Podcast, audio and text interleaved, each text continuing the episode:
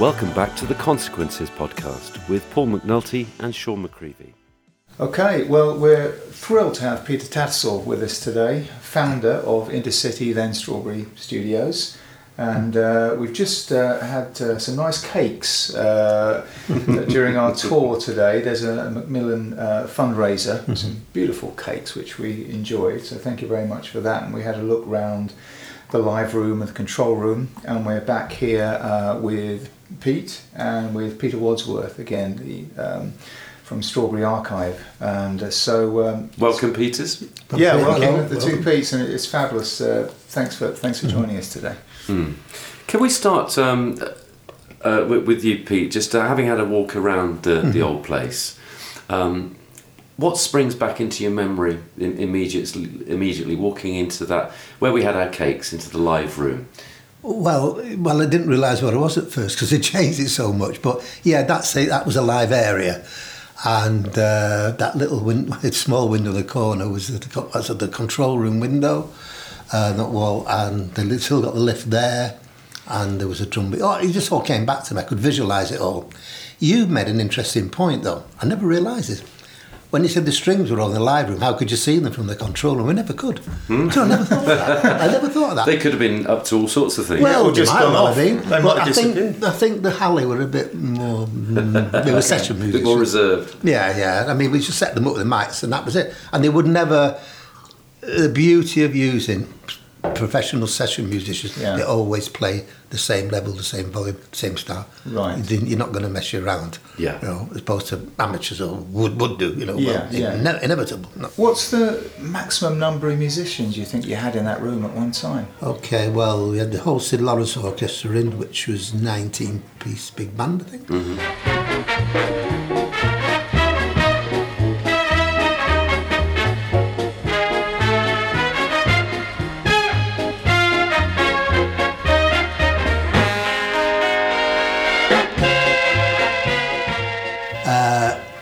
orchestra wise, difficult to remember. We could get to literally strings. Let me just think. You could get a whole first, possibly second violin section in there easily, Right. and the basses, cellos would be more or less in the um, other areas. Yeah. Yeah. You didn't really need them in a live area. Um, timpani would have, mm, to a degree, in the in the drums. It- it- we used to. You'd never do a full orchestra in there. You couldn't. You Right, couldn't get a full right, orchestra in yeah. there. That that was the likes of Abbey Road, you know, number two studio and things. Yeah. Yeah. But you could. Um, you'd merrily get a t- a twelve piece. string. That was quite normal. Twelve piece. So you'd have a. Oh, I can't break it down really. Um, you'd have usually f- maybe six first, four seconds, a couple of cellos, something like that. Right. You know, a, a, a lot of string quartets in one go. How many how many mics would you need? How was that mic'd up? I mic high up Right. and don't mic individually. It's just string. ambi- Okay. ambient miking on, Yeah, on the whole ambient mic. sound. You hide them up, you'd hide, you'd hide them if there was. First violins, you'd have, probably have two. You'd always have these stereos, you'd have two to mic them up. All right, so not not more than, than two for a, Oh, for, a, for a string or section, yeah, you'd, that's what you'd do over the first violin, and you'd, you'd probably augment with the second. You would augment the cellos, but yeah, definitely one mic for a couple of cellos, Right. Okay. and the same with the bass. And would they be Neumann mics? Oh, uh, hanging yeah, yeah. ceiling? N- nearly all of them were Neumann mics, Yeah. you know. Um, so, and the whole this- the live area that you uh, you've seen photos of it, haven't you? I presume. Oh, yeah. It was all glass, and it was all an, all done at an angle, so it. ref- Yeah, so bounced it, around. it, it wasn't reverberating No, itself. Yeah. no, and it didn't come out too far that way. And the same with in the studio, we had all these what we call traps, um, sound acoustic traps. A trap is basically um, the walls were always built with uh, two or three bits of wood slats filled with rock wool. and the side, was done, it was done soft board. Each side was done soft board.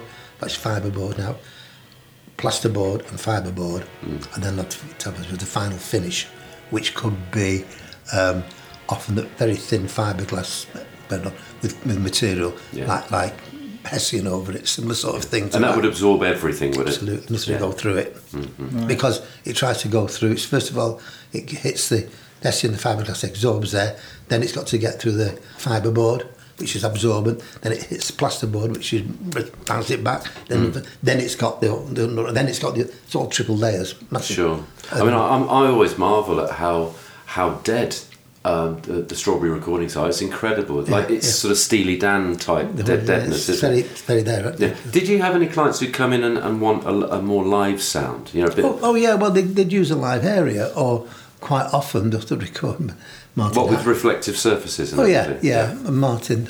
They got the vocal booth, which sometimes used for vocals, but quite often guitar and things. But it had curtains in it as well, so you can make it dead alive. Same with the drum booth. Okay. But Martin Hannett used to record all over the place, upstairs, down the cellar, and everywhere. Yeah, up on the roof. Well, or was that was that just uh, A, was made, that a made up just- story for the uh, film. Do you yeah. think that I don't know if I remember him being on the roof. Barclay James Harvest went on the roof recording of, uh, but that was at a hotel in Northern. Really? They did the suicide. Suicide. yeah. Suicide. That's got the lift sound on it as well. So Yeah. Ah, at the end of the song, yeah. They dropped a mic on the road manager, was a keen fisherman, and he worked out the way to the microphone, the line and the height of the building. No, he did it. They cast it down, and the, all, as our person was falling, and the wind was going past. Wow. And you- this was all recorded on a stereo mic, and you listen to it. It's scary actually. Listen to that headphone, and it's and then the final hit was just a thud. The song is about somebody committing suicide, and at the end of the track, they play a kind of little audio drama of the, of the song, so you can hear a man walking down the street, the footsteps going into a club. You hear the lift, mm. which is the strawberry lift going up, mm. and then you hear him mm. dropping off the building. I'd love Was to he hear that. pushed or What- did he jump? Well, What album's that on, Pete? So we'll we'll find it's it. off the album October on. Yeah. Okay. Barclay James Harvest, Yeah. 1976.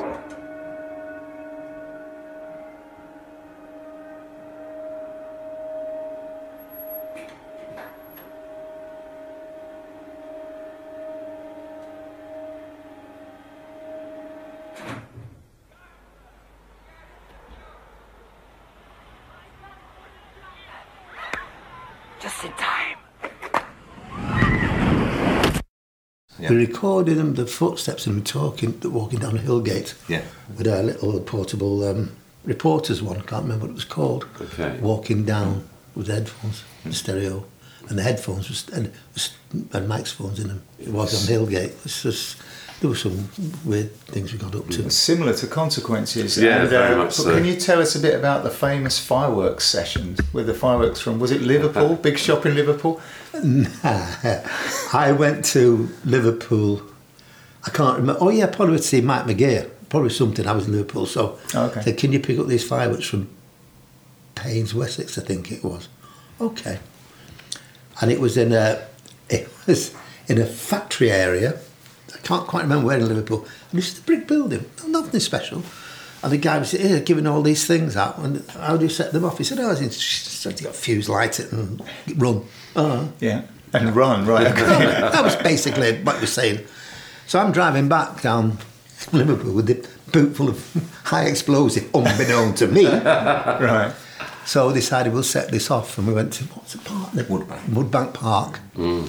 It had goalposts. It was quite important. That. Okay. So tying rockets and things to that. Oh, And then it okay. had these motors. We thought, what are these for? And they're signal maroons.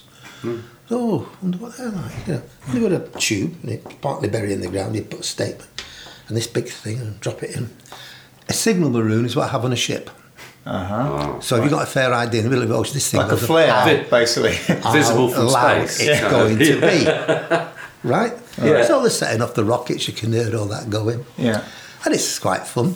And it wasn't bonfire, before bonfire night, I think. Yeah. So where's the park? So Roger, Roger was with us. Roger, he says, uh, "Oh, I'll set off." You set off, Roger. But he gets it. He must have walked about three feet back, and he's watching it. It was the biggest bang I've ever heard in my life. It was shattering. All right. Roger, God knows where he went. and it went up in the air, this bang, went, what? and it suddenly cracked. Big, can't, multicoloured, whatever it was. Yeah. Hmm. And we took one look, we all we ran like, let's go. it was every car alarm going off, dogs barking. Oh, wow. But did you manage to record that one? It was recorded, yeah. Martin Lawrence had the motor tape record, he's running with it like that. My goodness me. Never made the new local papers, which just surprised me. No, that's because you got in your cars quick and, and Yeah, scrambled. they did. didn't know who were the But protagonists. Lol, Lol and Kevin weren't out on location with you, I take Oh, of it, course for they that, were. for that. for- Oh, yeah. Oh, right, Oh, brilliant. they were there, yeah. Oh, Yeah. yeah. They all went down. I've never, honestly, I can, I can. You're under the flight path as well. That's what. We, gets oh, me. yeah, of course. Do you know, of course, I never realised that. Mm-hmm. It is Woodbank Park, you're It right. could have been the second Stockport air crash. couldn't it? Oh, my word. Don't, no, no. Health and safety wasn't quite wasn't Pardon, quite what as was that? What was advanced. that? as it was now. Didn't yeah, what was that exactly? Didn't exist. Were you involved in any, any of the other uh, consequences sessions as such? Um, now and then. Um, Right. you see, and Martin engineered, didn't he? Yes, Martin Lawrence, yeah. Um, so you, you couldn't do everything on your own, to, to be honest. Sometimes I just went and helped because I was there all the time. Remember, I was running the studio as well. Yeah. So I'd go in and help with, yeah, odd things. And But sort of, they just went on and on and on for a long time. Yeah. Um, 18 months, it, we think it was Yeah. from start They had to finish. go. They, they had to go to the manor in there because we get we we're turning people down. We had a lot of Yeah. inquiries coming in. Yeah. you can't just put all your eggs in one basket. Yeah. Like if you supply stuff for Marks and Spencers, you, Mm-hmm. do somebody decide they don't want you, you've had it, haven't you? Yeah. Um, weird analogy, isn't it? anyway, uh, so uh, I can't think how many months he spent with us. But I remember when it was finished and mixed, did he mix it with us? Do you know, I think some of it was mixed at the manor and quite a bit, what was done, I was mixed at our place, I think. Mm-hmm. And they brought, it was on a phonogram, right? And the, the managing MD was called Ken Maliphant. That's right. We, Yeah. we met him a, a few months ago. Has he told you the story when it was played to him in the studio?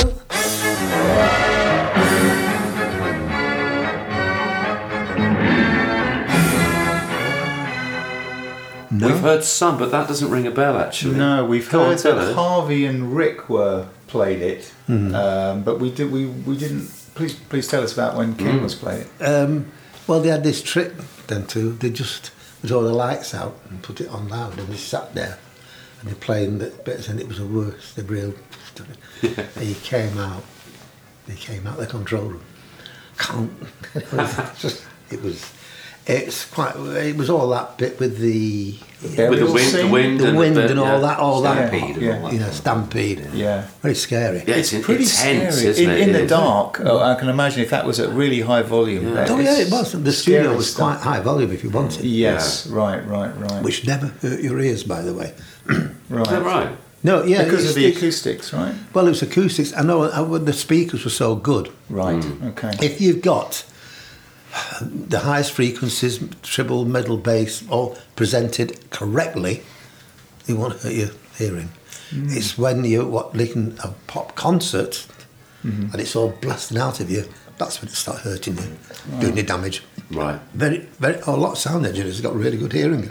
right. You You can That, that surprises me. It That's really interesting. does. very high frequencies because when I was in the uh, I was on the APRS committee and uh, they, they, they employed people to come and testing all sound engineers' ears just as thing and it was quite remarkable oh. remarkable I could hear because the guy was doing me said can you bark as well I know it's really surprising because you're listening to it correctly in the correct position Sure, sure. you know because the speakers were left right because at the centre desk you were in perfect position mm-hmm. Right. so you weren't getting everything as it should be That's Yeah. interesting. Whereas the musicians who are in the imperfect live environment, they'd be the ones who suffered. You're lying on a band Yeah, yeah. With on headphones and stage. all the rest of Yeah, it. Mm. Eric used to hate it. He always used to get the cymbal in his left ear. Yeah. The Right. left ear. Yeah, yeah. You suffer from that problem in your I, I cover do. span. Yeah, I, yeah, exactly. I always end up right by the drum. the loudest drummer in the world. Yeah. uh, uh, yeah. But we, uh, Paul and I both think that Consequences is the real masterpiece of, of recording. I mean, for me, it's like the apex of, of any recorded sound I've ever heard, really. Oh, and that's obviously, I mean, Strawberry's responsible for that, isn't it? What, what's your take on Consequences as a kind of a sound, piece of sound? Oh yeah, it's brilliant. There's no doubt about it. It's very, very good. Um, I think to me when Dirty Man they had Peter Cook in and all that, that couldn't quite. No. Yeah. Yeah. You know. It's um, not to everyone's taste, is it? No, no. it- I think he took over a bit. Personally, don't tell that to Kevin Wentworth. I don't know. I don't know. It just. I don't know. Just. Yeah. It's it, it's unique. You can say that about it. Definitely. Tell you what, they were way ahead of the time. Yeah. Yeah, the, um, Environment, climate exactly. change. they were. There it is. Forty Yeah. years ahead of their time. Too right. It's Yeah. quite scary, actually, uh, in, in a way. I remember making the, the making the uh, the cloud up with cotton wool. Really? Was that Yeah. here in, in Yeah. the building? Oh yeah, downstairs. In some- Yeah, didn't they have somewhere? Didn't they have sort of art artwork? They worked on art pieces actually in the studio, Oh, yeah. and right, Yeah, a yeah, workshop in here. Yeah, down in the because my office was. Blimey, where are we now? We're in the cellar. Where's the lift over there somewhere? I think. Yeah, it is, it's my just office, over there. yeah, my office to the left of it. So there, that, that was all my office, and there was the uh, canteen, kitchen area, and all that, and the pool table. This area uh, here was where um, 10cc stored all the mo- mo- sound equipment, mo- the mobile stuff. In here. Yeah, they had all the, the PA stuff and everything stored down here, and uh, and they had a record oh, right in the corner was our two EMT echo plates. Oh, okay. Yeah, but they did a lot on the pool. Ta- they used the pool table as a worktop. Ah, Oh, okay.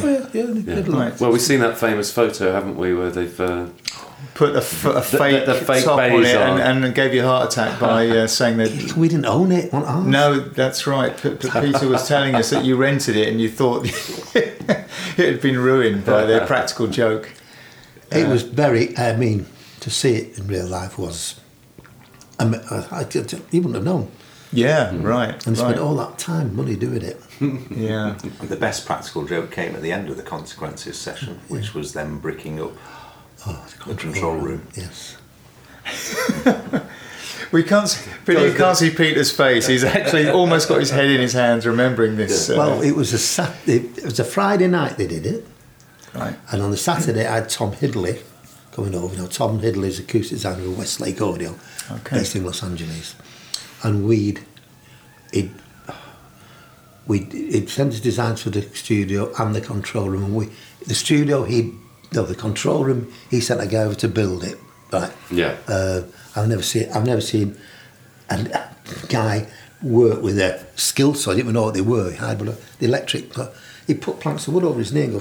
I've, I've never seen anything like Oh, it. He threw things up. He'd lay it on the floor. He just knew exactly. It was amazing. It really was. Right. Did it all in a couple of weeks. We then built the studio later. Redid the studio, and he sent us the plans for it. So he came over to see it, and uh, he wanted to see the new desk as well in the studio. Yeah. In fact, there's a photograph of him, and, yeah, yeah, yeah. and that was it was over that. had been done. I think the following day, Yeah. mhm. we had uh, all the people that, from PAPRS or the committee over, Mm-hmm. and uh, so I picked him up, probably the train station, maybe the airport, I can't remember. Walked in the control room, walked down, opened the door, walked in, and it's all bricked. I thought, oh, sorry, cellar. What I'll try that again, yes. what? And Tommy's behind me. He said, "What?" I said, "D- d- "Just a minute." and we got a plaque on the door saying, and I opened it and appeared and I said, "What the heck?" well, Yeah. words to that effect. Yeah. Walked in. It was they just bricked the whole thing up wow. with brick wallpaper. Yes. And the desk was covered, but they made this frame. They got the joiner we use a lot come and do it. Hmm. I don't know what it cost, but it was astonishing.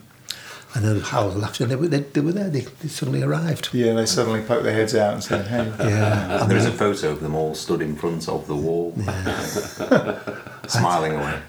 I just couldn't believe that. I couldn't believe it. The things they did. Like to play jokes. Ah. Right, Brilliant. right.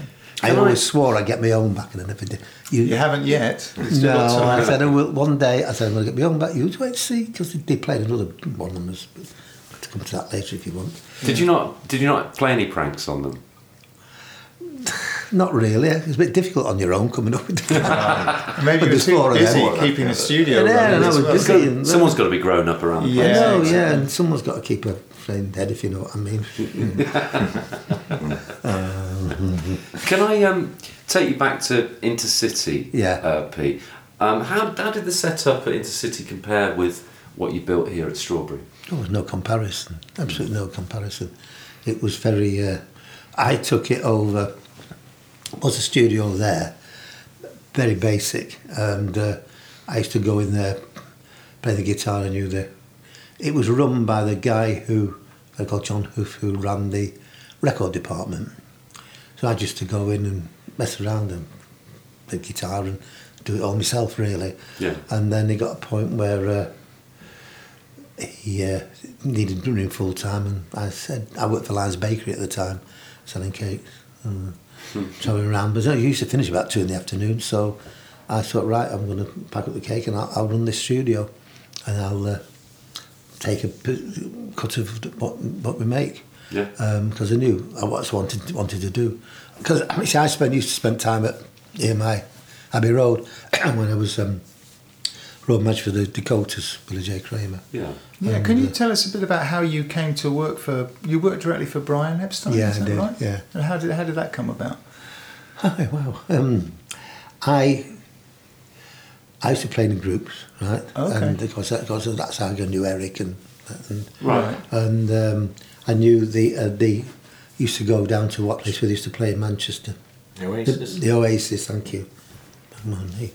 And uh, and I knew the Dakotas, um, Pete McLean, the Dakotas, knew Pete McLean from down there. But the the guitarist Mike Maxfield lived near me in Heaton Moor. That's where I knew him. Okay. And I got a pally with them, and they they uh, they came to peak. They were offered this Billy J to join them. And Mike was talking, they needed someone, road manager, and I was working in a furniture shop at the time. Said, you fancy coming? I said, yeah. So I drove to Liverpool to meet Brian, and uh, offered me, yeah, fine, right, you got a licence? Of course I got a licence. And, and uh, there we go. And uh, that was it. And I just went round with them. And I could drive the van, and it was a bit, everyone mucked in in those days, to be quite honest. And uh, and he had the, of course, he had the Beatles and the Pacemakers, and Cilla Black, and uh, used to do all these tours down the south coast. But often share equipment in one in one van and some guys in the other van, and it was all a bit, um, yeah, it was an interesting time. But it was.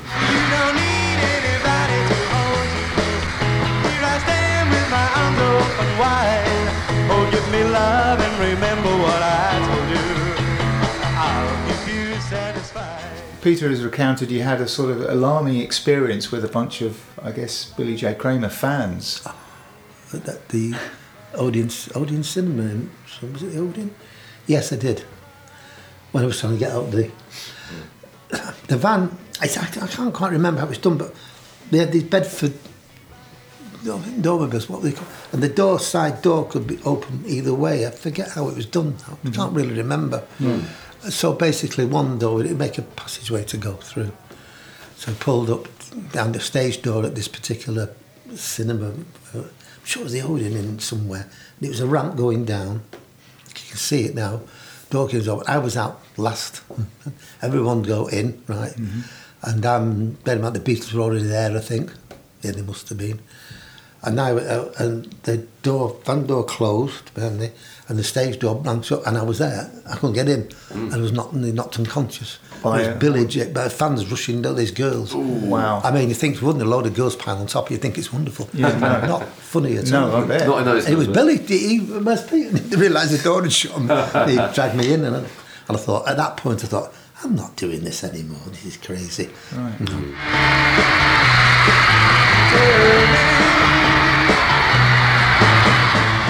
So was that the point where you decided to be in the control room? Yeah, I thought I came to the decision that it's all right being in a group, but you're only as good as your last single if it's a hit. It's a hit. Yeah. But everyone's got to make a record. Some, he's got to make records, be it good, bad, or indifferent, or hit or not. So I'm I'm going to up the studio. That sense with Nield and Hardy's, and I thought, right. And I uh, took it, uh, uh, bought it all out. Um, and Eric used to come in and uh, do a lot of his demos there. That pally with it. I knew Eric vaguely from playing around the groups in Manchester. Graham came in a lot with his demo. Okay. Was it a multi-track setup or just like No, two? it was two, it was uh, two TX, one mono, one and one stereo, and a couple of spherographs. That was it. And the mix disc, we basically had uh, audio and design limited compressors, big things like that. Now, I think we had about eight of them. So Butch used to go through that, and then there's sort of, sort of mixing this, nothing like. So that I think that was quite a unique sound because everything came through was compressed and limited. You got the really Yeah. thick, that The punchy tube sound. compressor. I, Yeah. I bet you pay really good money for those now. Probably did. Well, you would now. Yeah. Yeah, you really, you really would. So, uh, Yeah, and, uh, and uh, Graham Moore used to say, I'll give you a lift home. And he had a, never forget, he had a white convertible Aston Martin. I thought, Did he? There's got to be something in this songwriting. Well, yeah, quite, because he was already a successful songwriter. oh, by then. very, yeah. Yes, and, okay. uh, Eric, Eric, I just got on really well, and uh, Right. yeah, and, and that was it. So Eric joined me, wanted to. eh, the Mindbenders, they'd had enough, really, Yeah. didn't Yeah, yeah. Na na na, hey, hey. Don't cry, don't cry. Dry your eyes. You're only crying no more, babe. Dry your eyes. Every tear you shed makes me realize. He wanted to get in back. He liked recording. We came up, and he came up with the idea of on this recorder you had three, three quarters, seven and a half, fifteen, thirty. There was this switch on the on these T-out recorders, and What's variable speed? Sort of no, thing? it was it was for frequencies. Right. If you turned it to one, you got everything a little bit sharper and higher. Ah, if you put the wrong setting on on it. Um, say- bias or something like yeah, that. wasn't bias. It's probably a bias, yeah. And it was um, really. I mean, hang on, I'm getting a few years ago, it? Yeah, yeah. and uh, it made it sound a bit sharper. Okay. And uh, that's Eric came up with that. That's about, I think it was all by mistake actually. And uh, yeah, because we messed it around. Well, that's good. Hmm. and uh, there we go. Um, Did um, did you give Eric a lot of mentoring and training in those early me? days? No, did heck. I, No? mean, I didn't know how to record. I'm, I'm, I'm not a trained engineer. So you were learning on the job as oh well. yeah, I was. I used to watch the guys at uh, Abbey Road. I thought this is very simple. And Eric did the, Eric did the same at um, Underground. He, he always wanted to be in the studio, and they wouldn't let him. Wouldn't let you. Oh, you couldn't touch. Oh no, no, no, no. Did have a white Yes. coat on. Yes, yeah. And you, you were prepared to go after five o'clock, and oh no, they wouldn't. And you, you were prepared to not have a tea break, and oh, that was very. Ooh, but, you know, Yeah, and EMI were at Abbey Road. Blimey, tea lady arrived at three o'clock, and that was it. No matter what the session was, no matter what it was, it stopped. You know, full McCartney, orchestras. McCartney's halfway through his vocal. Yeah, it's like, hey, hey Jude. or here, she, something. here she comes. It's like, I said, absolutely. true. I thought, Wonderful. That's classic. oh yeah, it's uh, yeah, and that's, that's I just wanted. And so Derek, so it's real that we both wanted to do the same thing. So we both helped each other in a way. We both learned together. Oh, brilliant. We used to come up with ideas of making studio um, brighter sound and all that by Yeah, lighting a drum booth with bacon foil. Okay. Oh, yeah. Oh, Really? Oh yeah, yeah. We thought that's how Neanderthal Man came about. Yeah, do tell us Yeah, more. I've not, not heard okay. about this uh, this foil stuff. Brilliant. Well, we had um, we made a drum booth. Not quite. I would just describe, but it was that was simpler, just with Yeah. um, the fibre the fibre board, and we didn't. It wasn't toppy enough. So I don't know who came up with the idea. I've got to be honest. I can't remember. Might have been me. Might have been Maps. But we put bacon foil on. We we stuck joint pins bacon foil all around it, and, and oh, that's better. How the hell did you come up with that I idea? don't know. I really don't. Well, it's bright, isn't it? Yeah. And this is, am I right in thinking this is just after the, the four track machine's been delivered? Is that right? Yes, yes. Because we, we went, when we were told to leave Nield and Hardy's, mm-hmm. because it was a fire, yeah. and we thought, what are we going to do? Looking for premises, and Pauline, she lived just round the corner. Um, Black Flats always. This is Pauline Renshaw. Yeah, and because she was, uh, Pauline was sort of the secretary. Her husband Frank Renshaw was session music guitarist, and that's how Newman Pauline came in and knew Ray Terrett and Montingle, and that's so she became a sort of secretary. Yeah, that's it. And uh, I don't think she got paid much money. I didn't have much money. I think it was only when we got some sessions in. And she saw this sign on the building for, rent. And she said, there's a place up there. So we'd looked at other places which were wrong. We went and looked at it and we walked in the front door and there was a, it was a, all the ground floor was a TVA rental uh, aerial company that put aerials on. And the first room had a screen on it, it was all wood. And it was their training room. We thought, oh, that's good, we'll have that. It's got a, it's got a screen and it's wood and it's quite, quite good. This will do. you know. So we said, the landlord, Paul Bromley, we'll, we'll take it, right. And uh, the rent, I can't remember what the rent was. But what he didn't know, we hadn't got any money to pay the rent. Because he'd said to us, uh, we, said, we need to change things, it's going to be a studio and all that. And he said, well, I'll give you, we came to do something like three months rent free, something like that. Right. We, but he didn't know. I told him a lot, quite a few years later, you know, we couldn't have paid you, Paul, if Wow. we wanted to. And uh, So that gentleman, we have a lot to thank him for, actually. oh yeah, yeah, over, yeah. If right. he'd said no, you got paid, we, we probably would have got the money together. To be honest, we had to get okay. somewhere. Sure, sure. So we knocked it all, and we decided what's going to be the control room, what's going to be this. It was all offices. basically. it, it was all individual offices. And suddenly this almighty smash, and I don't know who it was. I got a big sledgehammer and smashed the wall down. So we might as well start here. Health and safety again. Just, Yeah. We. Was it a supporting wall? Well, obviously not. Well, it's they'll still come here. to supporting wall if you want, sure.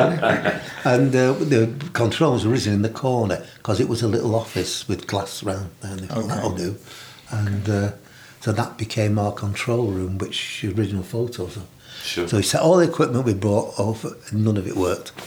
Mm. Just Right. didn't work. It was just it'd been bodged together. Hmm. So we're thinking, we're trying to get this working, that working, and in the end, we needed some proper finance Right. um, to basically get, and that's when I had a word with Rick Dixon, who was the manager Yeah. of him, Right. and Harvey manager Graham. Graham was with us at that point, Yes. so they arranged for us to um, get finance through Forward Trust. So they they bought someone else to race. We know that's right, mention Ray, yeah. You can mention it. yeah. Heard of yeah. So the guy, they bought his shares. Okay. And because he was a DJ and he, and he, he was busy all the time, he wouldn't bother really. And uh, and that's how it all they came involved. And we got the finance to get the recorder and a new desk built. Yeah. And uh, and off we went. That was great fun. That's right. And this then- desk arrived. Brilliant. Uh, uh, go back to that fascinating story about the uh, the tin foil around Hmm. the drum booth. Tell us the story about how Neanderthal Man kind of came into being because we heard it was it kind of just experimenting Oh, with what it- the four track machine would do. Oh yeah, it was totally. Um, and it was, uh, it was getting basically getting drum sounds. Yeah. So it was getting a good sound, and it took ages. And then it was, I think it was Lawless strumming a guitar in the in the end. They, don't know why he sang it. Nobody to this day knows why he sang it. Yeah. And uh, and then from there it just fits. I think I played the milk bottle on it first. I remember. And it just went. There it came up the idea with the the uh, tone generator. That's the Ah. That's a cracking That's sound. not It's a like synth. a synth, It, isn't it it? was Yeah. just a, s- It's a tone tone generator. generator. Right. Did you use that for for what testing Oh yeah, setting up, speakers yeah, and setting up, tapes yeah, and yeah, it's a tone generator, big big black thing like that with Yeah, a yeah. basic.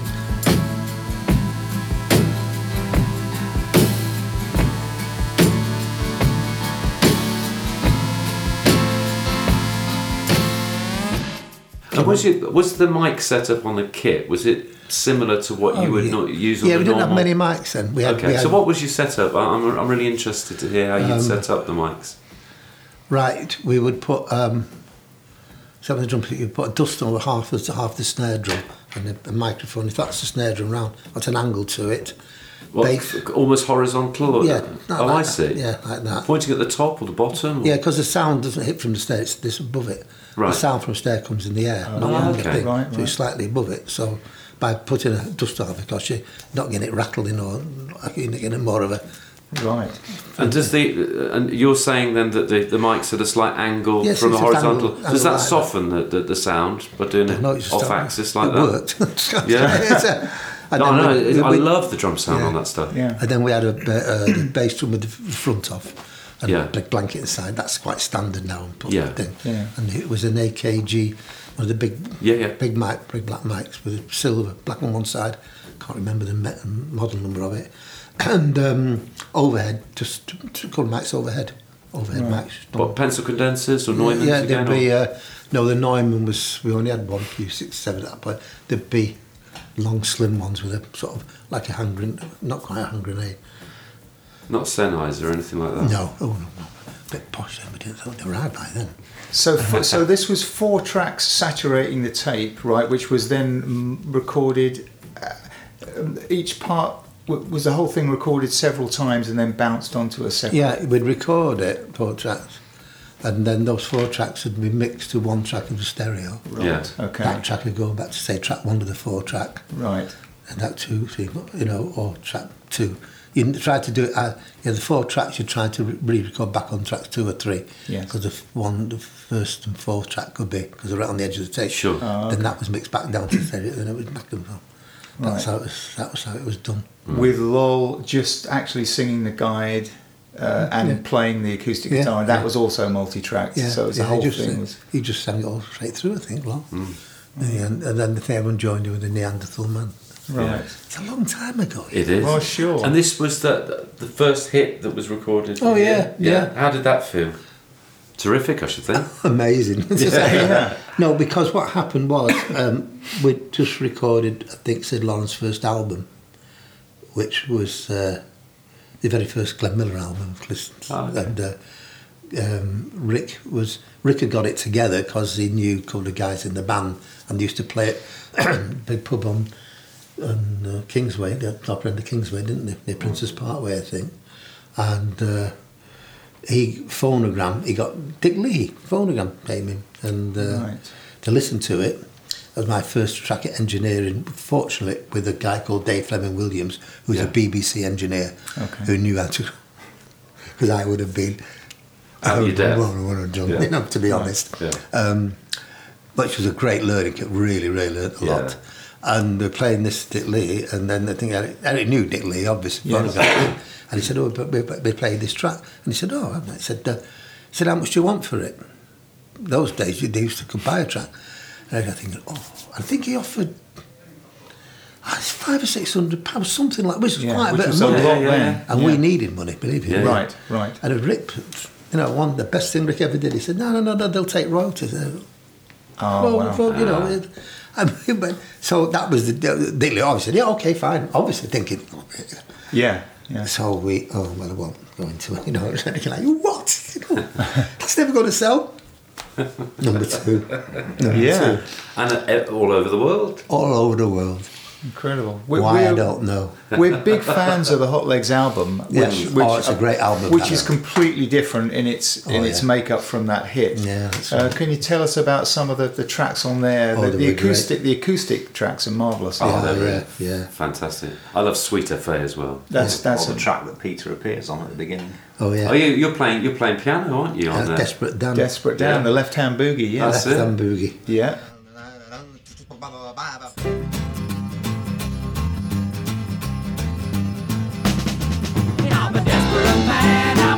Desperate man. I'm almost as desperate as desperate and on my I ain't life no more. and uh, oh, that was that was fab. This is when we just got the new a new desk. Well, we extended the desk and in the new control room, Yeah. where it is now, and it was all new.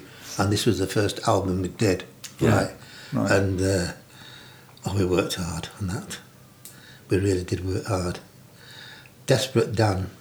The accounting's me going. Oh, okay.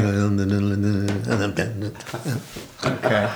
And Eric kept it on. Now, Peter, could you give, do me a favour and, and, and pull out the today track track sheet? I wanted to ask you specifically, um, Pete, about the, the track today. Uh, we- we absolutely love it, but I'm amazed by how rich it sounds. You're recording onto eight tracks, but I can't Yeah. fathom how you got so many layers, so many textures Yes. onto eight tracks. Um, if you have a look at this, see what um, This is the original documentation, which see what springs back Harvey into your memory. Lisberg had um, all these uh, all this documentation in um, uh, How in did he a couple of files in his attic, and he very kindly went up there and, and got this, and we've had them duplicated. So it's some really Yeah. interesting Not the stuff. actual tapes themselves, just the, the the documentation. And Yeah. the So drums. please, please. Uh, Electric one, two. Hang on, no, it's all crossed out. No good. That was take two was all right.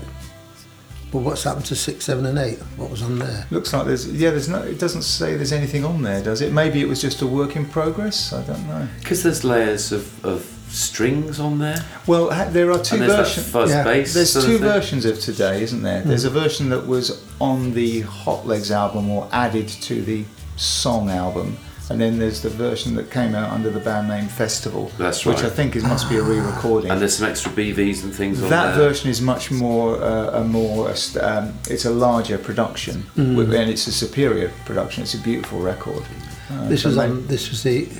Which one's the Well, we don't know. We're thinking maybe maybe that's the first one. Is there a date on that? Third. Yeah, hang on. Something that third of the third of the third is that seventy two.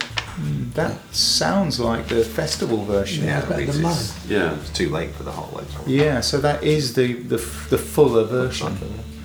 Maybe he just sort of didn't write everything down and just, uh, or maybe it was an early take. I don't know. When did we record this one then?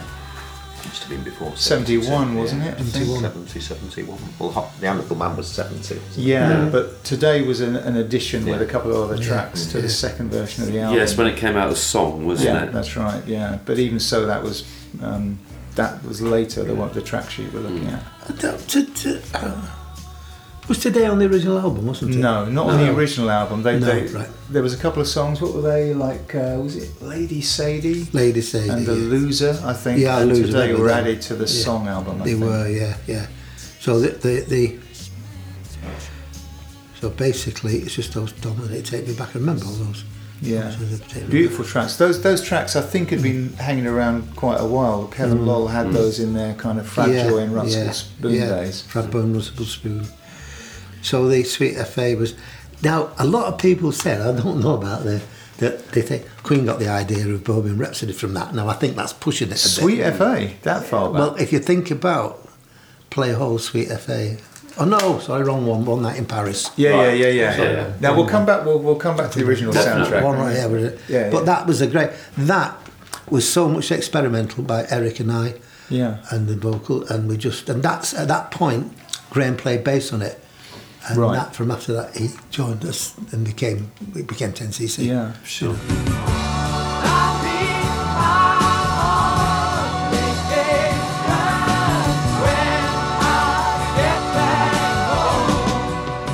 How did you work on harmonies? Because some, some of the harmonies on that Hotlegs album are great. Were you kind of discovering how to arrange and record harmonies? Yeah, yeah.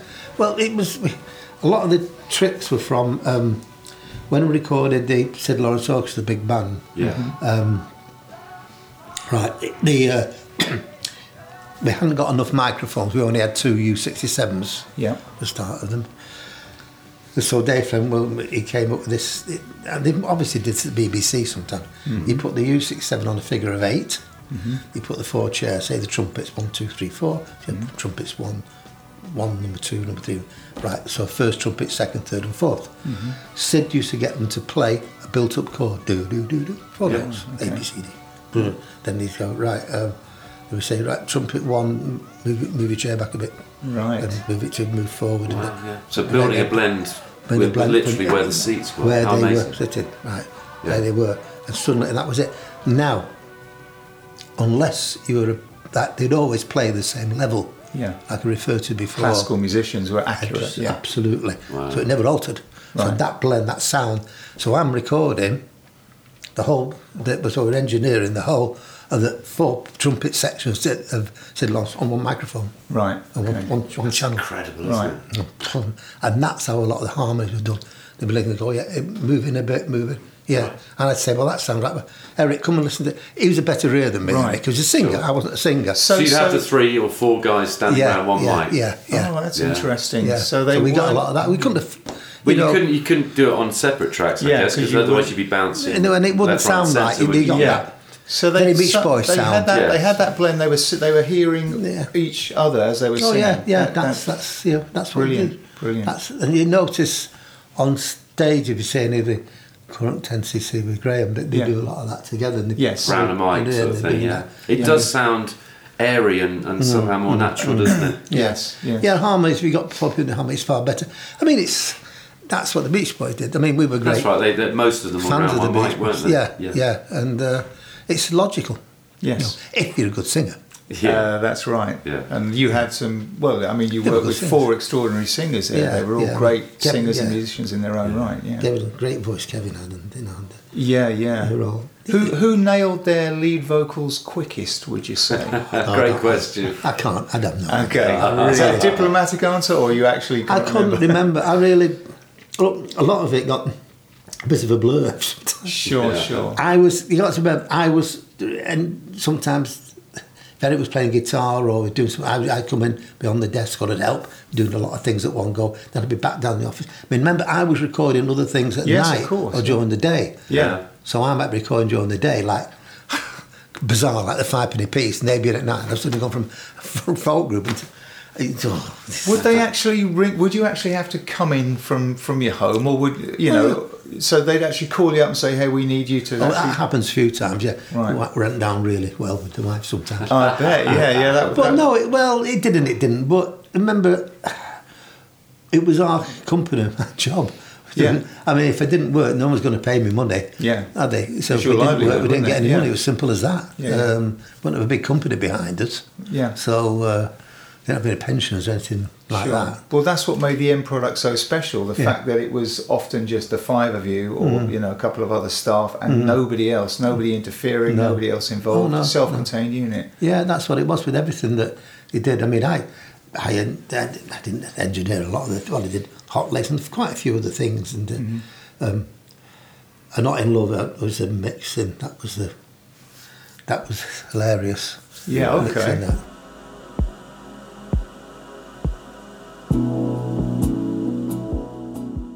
Tell, tell us about that, please. Were you one of those pairs of hands Yeah. on the mixing desk Oh, doing really? the chords? Yeah, yeah. Okay.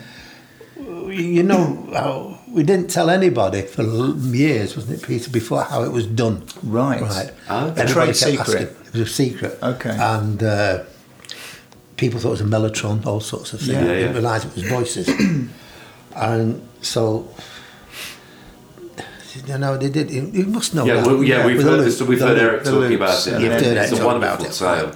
Yeah. And uh, so, what happened to get the loops going? Did he tell, explain this around the control room? The mic, round mic stands and things. Yeah, is that right? cymbal stands. Yeah. Little, little and, the, and after a tape record, you know, the, the centre thing which the tape goes round, there was Yeah. spares of those around, and we're all holding, and I was holding on the screwdriver, so he tried to get tension, and suddenly, oh, my arms are aching. and it was round, and in fact, it's a great photo of Kevin Godley right next to the tape, they're making sure the tension was right. Right. That's how every loop was done. Wow. And then, so they, if the chord was A, B, C, D, Yeah. they all sang A, then B, then C, and D. Yeah, yeah. Then that got mixed onto one, and then and it was Lol and I. We were going on down to London to cut. Might have been that album, I don't know. Mm-hmm. And we sat down, and it was Lol and I on the train. We didn't go first class in those days. we Right. thought it. We worked out how many tracks. I'm not in love. It was 264. Oh right. You, s- like you sat you sat there and worked it out. We on the worked all out because because every chord. So, of course, say, say there's five notes in the chord, there's five tracks straight away. Yeah. Yeah, You know, it's to start building it up like that and the drum. So there's very few instruments on it. Yes. There's electric piano, acoustic guitar, but I think it's a bass drum. Yeah. Just to it's Moog- played with the know, Moog, Moog. is that yeah, right, Peter? You know, he'll tell you. He knows more than Is me, it? eh? I think it's Kev playing a Moog, um, the, the, The- kick drum, kick drum sound yeah. on the Moog. Yeah, I brought that Moog back from I went to pick it up. as Really? down there at APRS meeting and it was from Feldon Audio. He was importer for, uh, he got brought his Moog synths over. And it was the, it wasn't a chord one, it was a poly. Ah. Yeah, uh, mono- And I brought it. monophonic. And he showed me how to Was work it a mini Moog type? Oh yeah, mini Yeah, Moog. yeah. And we bought it back to him. How do it work, Peter? I'm going, right. and I'd Did you, learned. did you buy it or rent it? We bought it. Yeah, yeah. Oh yeah, it was a few, few hundred quid, not a lot. Hmm. And I carried it back on the train, and I was playing it on the train. Because it had a built-in, you could hear, had a built-in little, had a little amp. Little speaker so you could play it on the Battery train. operated. Oh, Clever You must have got a few And then we put it admiring glances. Put it through, no, not really. I could play a piano, but I was, I think I played a, I forget what I played, some, some little riff. I do that, then it was then that was it. They were away then experimenting. Yeah, I of course. A new Left them to- toy for them Yeah. to work on. So on. tell us and about that, um, the vocal loops mixing session. Are, Well- are you all literally huddled around the, the faders? Yeah, there was. Uh, I got ten hands. 10, 20, yeah. They put because it wasn't an automated desk. We put um, gaffer, um, not gaffer tape. Masking tape. Thank you very much. Yeah. Masking tape along the top, so how far they had to go. Yeah. Right. So that was. So mine went been so far. I was playing. s- So, you know, whatever we were doing. Yeah. You brought, uh, uh, uh, uh, uh, uh, which Yeah. worked. Yeah. Yeah, Trouble well, was every you're time I right. got it up, you actually made an indent in the masking tape. Then it went, oh, trouble, you had to put another start again. Right, right. Yeah, so that mix was a performance. You had to do the whole thing from start to finish. Oh, yeah, and yeah. try it several times until you Oh got it right. did- did- Yeah. did-. And then that mix could then be um, put back onto the multi-track tape. yeah. The, the final mix of the yeah, that was it. Yeah, incredible process, but Yeah. so worthwhile. It- It's I think it took over a week, solid. Really? The mixing. Yeah, yeah, it took a long time. What you mean, recording and mixing, or just the Um, mixing? Yeah, uh, I think, you know, Because there's an awful lot of Two weeks, they said at the time. Two Perhaps weeks, that was all. Yeah. It's incredible, isn't it? yeah. Did you know it, at the time that it was a classic? No, it was an album track. It was meant to be an album track. Yeah, it was Seriously, it was an album Yeah, yeah. track. They, I don't think the band recognised it as a single, did they? No. But could you feel it in the room? Could you? Did Oh, you yeah, know? Yeah, I thought it was great, but then you got to bear in mind I'd heard it so many times. Right. Okay. and then I was recording an album with um, Oscar, and on studio, and uh, like, and I said, "Oh, listen to this. What do you think of this track?" And I played it, and there was deadly silence. Listen to it, and it stopped. I, nobody said a thing, and they just looked at me, and they started applauding. Really? Wow. Actually, a round of applause. And at Wow. that point, Eric had just come in and said that because he knew that. Yeah. And it, uh, wow, that's, that's, that's fantastic. That must have That's been a fantastic moment. Sorry, this is who is this? Oscar. That's it. That's, That's- the photo. that's the yeah, photo it's been on the loop. Oh wow! Oh, we're looking at Well- a picture. Oh, well, that's wonderful. This is Kevin, literally in the studio, um, marshalling a take round the Around a capstan. yeah round round a yeah That, that, that's like a metal pole. Yeah. No, that no. That's that's the speaker stand. Oh, okay. Uh, It was just through the. the, the, Oh, I see. Round yeah, the, the tape's going round there, and he's making sure the tension is right, so it Yeah. goes around the rest of the room. Right. yeah. P- P- who is who is this uh, gentleman who heard the, the tape? You Oscar? You mentioned who you? Who? Oh no, it was a band, a group called Oscar. Oh, right, I'm Yeah, with no, you. Okay. That's Kevin Parrott. Kevin Parrott. Oh, Oh, yes, Brian, I've Brian, Brian Michael. Michael. yeah, Brian Yes. Michael, Oh, yeah. okay. and uh, Jeff Gill producer, and they just it was uh, and that's the time then we were rec- what albums I'm not in love on Original soundtrack. we were recording I was recording Oscar as well at the night So That's late right. '74, early '75. yeah because like that's the that's the time they played the trick Yeah, on the on desk Oscar, it was Oscar, wasn't it? Who, Yeah. Yeah. they played the trick on the desk I remember yeah that's as long as I live. Peter, do you want to dig out a couple of more track sheets? Just uh, put them in front of Pete and see if they. Any in particular? Ah, just just fire them at random. See what we can see if they bring Cody, back Channel. Swimmer and Good News. Oh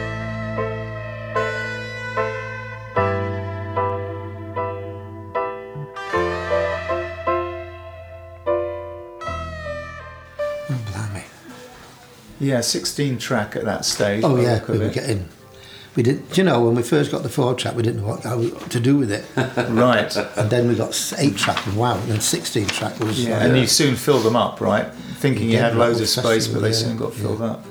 wow you notice a lot of empty tracks on these Yes. Which, which tracks are you looking at there, Pete?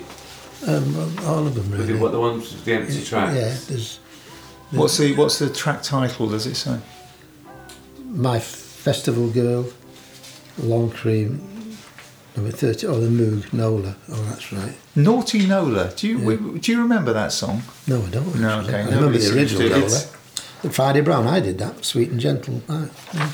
Right. Friday Brown was a female Folk- vocalist. Female folk singer. Right from Manchester. Yeah, yeah. She was quite quite a big girl. Yeah. Try not to get worried, try not to turn on to problems that upset you. Oh, don't you know everything's alright? Yes, everything's fine. The original soundtrack. All Night in Paris.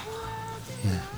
So d- d- describe that, that uh, if you can remember those sort of sessions, Pete. You'd be you'd be behind the desk here in the control room when when the lads were in there recording their vocals. Yeah. Yeah. Any mad stories you can tell us about One Night in Paris? Not really. It went on forever, didn't it, the was a original long- version? It went Yeah. along, and it. It's hard to remember it all. I've got to be honest. but Yeah, of course. Sure. Sure. You just, um, you see, it was a job. Yeah. It's not a livelihood, and you just, I don't know, You're busy doing it. be busy. Too Yeah. right, yeah. Yeah. And it, it didn't. You didn't know you were making music history, did you? At the No, I time? hadn't a clue. I hadn't a clue. Right. I mean, like I said, when, when the Strawberry exhibition opened, and I, you, Peter gave a speech, didn't you? And the lady did it, and I had to officially, I gave a tiny little speech like that. And I said at the time, this is true, if someone had said to me all those years ago that there'd be an exhibition about Strawberry Recording Studio, what we've done, and all the thing, I would have said, well, I'll tell you what, can I have something that you're smoking? Because it was very good. Because I've never in a million, never in a million years. Right. And I'll tell you a great story. This is a true story. I tell you, couldn't be titled with a book in it, but doesn't matter, does it? My mum, I was bringing her back from being in the hospital for something, bringing her back from stepping in the hospital for some reason, I don't know, nothing important. What, what, uh, My mother, what's her name? Your mum? Frances. Frances. She, this died now a long time ago. And I just got a Porsche. Not a big one, it was a second hand 124 Porsche. Okay. Nice. I'm quite proud because I had a little Fiat Sports car before that. And we're driving down the A6, and this is absolutely true. She's in the Porsche, and we're driving along. She said, "Do you know, she said, I wish you'd get yourself a proper job. I never forgot. I went, what? A proper job? You're messing around with views. well, just bought a house as well in Bramhall. I'm thinking, oh, right, mum, yeah, sure, fine. Yeah. A proper job was an accountant or working in a factory. That was a proper job. Not messing around with music. Tie on, big black leather Oh, chair. Yeah, yeah. yeah. No, no. I never ever forgot that. I never wish you get yourself a proper job. Might put that my grave too, and I'm not going to talk about that. Can you tell us about, about uh, a bit about the football records? Because I know Oh, you yeah. record. I mean, what was it like having a bunch of footballers in here? The, the, the, the film that, that Peter has, has dug out of the Man City team recording Oh, yeah. here, they look like they'd rather be anywhere else than recording they a was. record. Oh, yeah, they didn't how, wanna do it. How did you get them to actually? well, it was really, it was, well, Okay. down out of money, you know.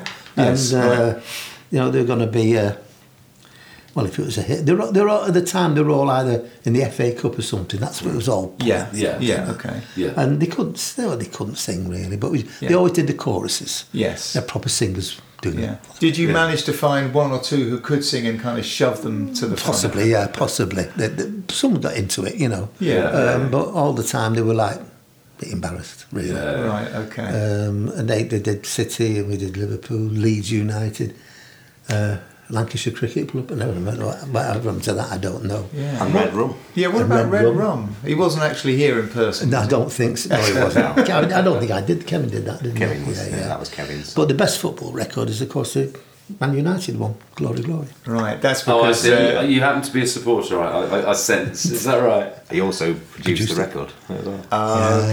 okay. That was more recent, wasn't it? Was that was 80. Yeah, but 80s, not Four, 70s. 83 or 84. That was a big hit, wasn't it? Massive, number Yeah. two. Yeah. Was yeah. it really? Yeah. Oh, yeah, massive hit. Glory, glory, Man United. Oh yeah, yeah. I'm, I remember it well. And all these football songs are still played at the grounds Yeah, today. are. So That's Everton, isn't it? It's brilliant. Leeds, Yeah. United City. If you Yeah. watch a live game, you'll hear at half time Yeah. these records Mm. piping up. So Yeah. The